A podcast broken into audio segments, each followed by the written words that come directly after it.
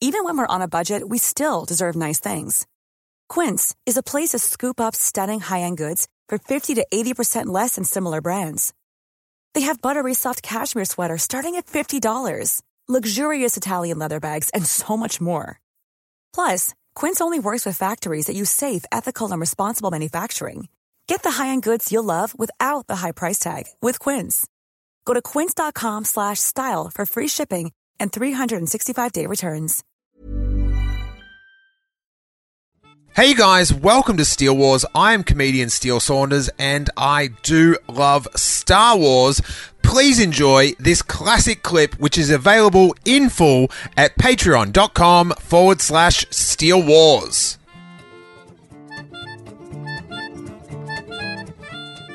Let's talk about the King of the Force masquerade. Now, ha- had you done anything like that before, like a masquerade at, at other Comic Cons? Uh, Yes. yes. this was this was my twelfth Comic Con masquerade. Wow. Um, so I've been doing masquerade since 03, and I took one year off. And Rogue's been doing it since 05? 05. 05. So yeah, we've been doing uh, the Comic Con masquerade for quite some time. Okay, so maybe explain to the listener, like the, people might hear masquerade and think it's a bunch of people ballroom dancing with uh, little masks over their face. But e- explain the Comic Con masquerade and how it works. Sure. So a lot of cons have costume contests, and very often those costume contests are just the person in the costume walking on stage. They've given the MC something to read about their costume and maybe how they made it, and they walk around for 20 seconds and then they walk off the stage. And that still is some that is the basis of the Comic Con masquerade. The Like a- point is to show off your costume. Like a fashion show. Yeah. Mm-hmm.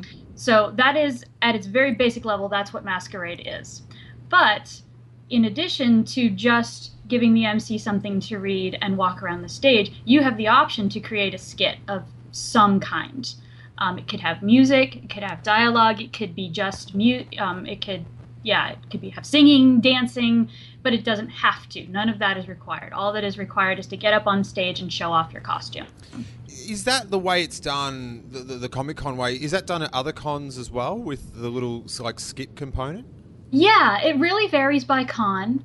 Some cons are really strict about time limits and they don't have the capability to do some of the uh, effects that the Comic Con Masquerade does in terms of being able to project custom backgrounds and change the lighting.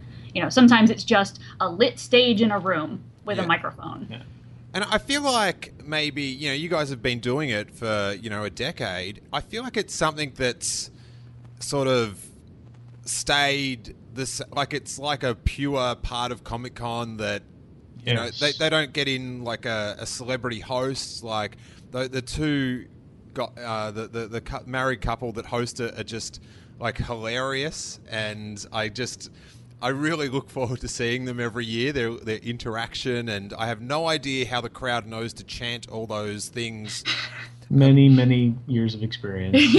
but it does seem like a timeless sort of thing that has been um, like unaltered by all the you know like everything else has been so co-opted by you know movie studios and stuff that maybe the masquerade is a, a pure form of uh, comic-con I think that's absolutely true. Yeah. And I should point out one of the other really great things about the Comic Con Masquerade is many cons will have a costume contest and they'll have it judged by some random celebrities who are there that they've roped into doing this. Who really Comic don't know who don't know what they're talking about. They're like, "Oh, that looks pretty. Uh, let's award it a prize." And, and lots of those judges do try, but they don't necessarily have the experience. Comic Con brings in judges, often the same judges year over year, who know what they're looking for, and they do detailed workmanship judging, and they, you know, they really know how to Yeah. judge a masquerade, which makes a huge difference in the quality. Yeah.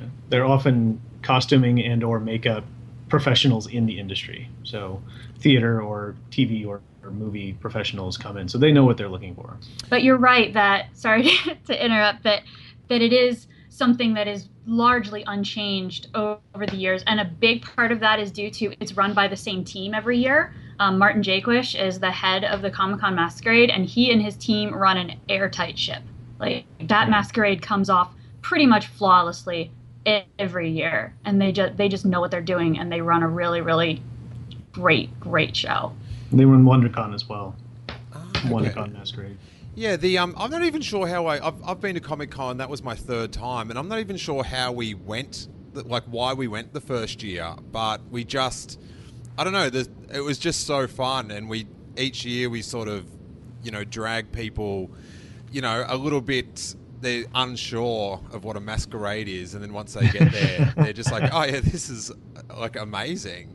Um, what other um, like maybe in the last couple of years, so I could maybe jog my memory. What what what masquerades did you do like last year? Uh, last year we did uh, "Be a Fan" to the tune of uh, "Be a Man" from Mulan. We'll make a man of it out of you. And so we we were a bunch of disparate costumes, and we turned this one guy into this super fan By stripping off his clothes on stage. and adding clothes. Ah, yeah, I do have a uh, a vague memory of that one. And and what other have you done any other like Star Wars themed ones? Yes, two years ago we did a parody of uh, West Side Story called Tatooine with a bunch of dancing Jawas. Um, to Luke and, and Owen talking about instead of singing America from West Side Story that, uh, and deciding whether or not they want to be in America, it's whether or not it's Luke wants to stay on Tatooine. You know, obviously there's a big musical component in uh, your masquerades by the sounds of it. Like, what, what's your ba- what's your background that uh, makes you be able to pull this off so smoothly? Uh, well, it's funny you should mention that. Uh, we're we both have done a lot of theater. Um, mostly in college, we don't really do theater anymore. It's hard to do with a full time job and keep all of that. So, all of our frustrated performance energies go into this two and a half minutes once a year at Comic Con.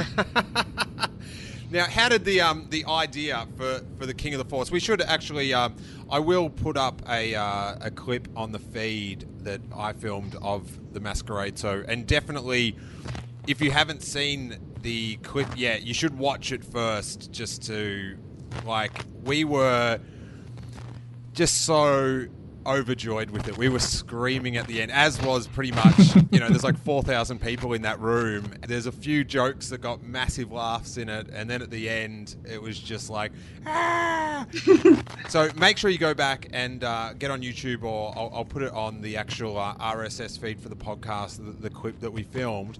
How did the you conceive the idea of the King of the Force, which is J.J. Abrams is at the Force Awakens panel and he's getting quizzed by some um, very nicely singing Star Wars fans. How did the idea come about? Well, uh, we actually had uh, a, couple of ideas last year for Masquerade, and we so we used one and we were going to save the other, but we, we while we liked it, we were kind of nobody was really super enthusiastic about it, and so us and another couple who was in it, um, uh, Mike and Steph Chiesi, who were Han and the Handmaiden uh, in the clip that you'll see, uh, they stayed with us for celebration, the four of us in a hotel room, and so when we weren't exhausting exhausted from volunteering for the day, we we spent our evening uh, one night brainstorming ideas. And Steph had just seen Newsies and thought that that would be a good source material, some kind of dancing, uh, you know, upbeat number. And King of the, uh, it's called King of New York, is the song from Newsies.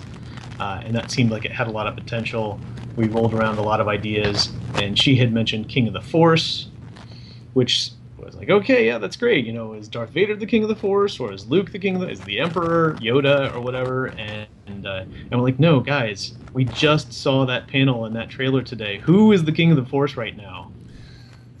J.J. Abrams is the king of the Force.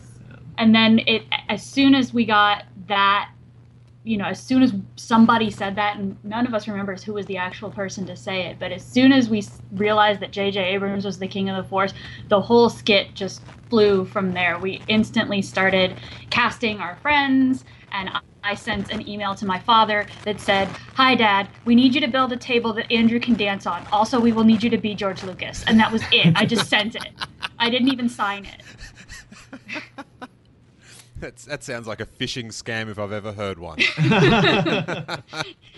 Uh, but yeah, and and who did you guys play in it? Uh, I was Princess Leia. Mm-hmm. and I was Poe Dameron. Ah, you made a late appearance. Yes, uh, it was, uh, which was also a very interesting costume to make.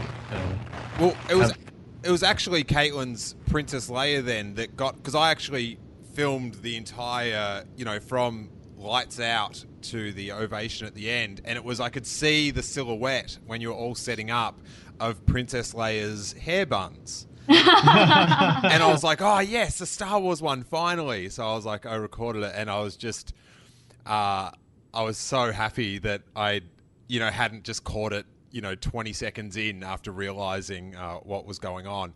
Did you know that there was going to be a J.J. Uh, Abrams panel? It seems yeah, like a like a, a, a, long way out to plan it to know that. We were pretty sure there was going to be something because Star Wars usually has a big panel. Mm-hmm. We did not know that the timing was going to work out so well. That it was mm. going to be Friday night. That it was going to be such an epic panel. That they would have the concert afterwards, and so everyone was talking about it, that it would be on everyone's minds. We did actually have to make a very late adjustment in the audio because originally the very beginning narration said something about, I hope you enjoyed a look at that new trailer. And then they broke the news a few days before Comic Con no, there's not going to be a new trailer. We're not actually going to show you that. So uh, Rogue switched it out for um, a, a, look at that behind the scenes footage, and we totally guessed right that they show that they were going to show that behind the scenes reel. So we were like, "Yeah, good job, us." well, that it, it, sort of reminds me of the story of um, Weird Al Yankovic when he did the uh, the the Phantom Menace parody song. He had to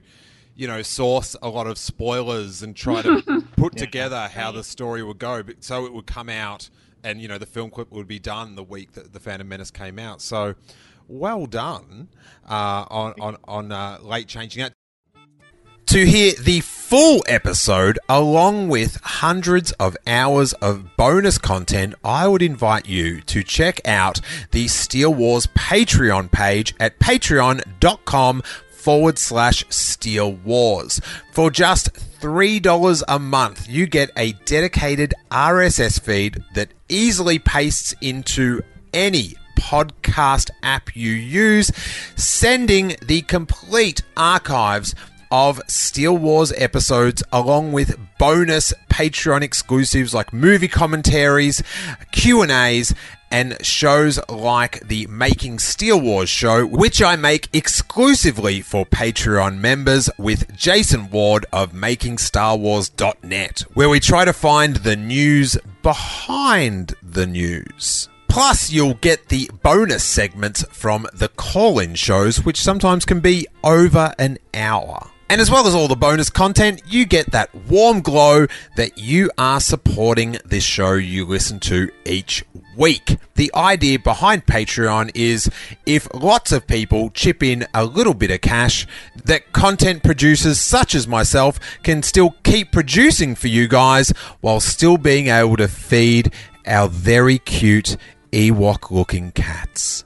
There's a hungry cat involved in this, guys as well as some sweet, sweet content. Check out all the super fun tiers and all the shows you're missing out on at patreon.com forward slash Steele Wars. And may that force be with you.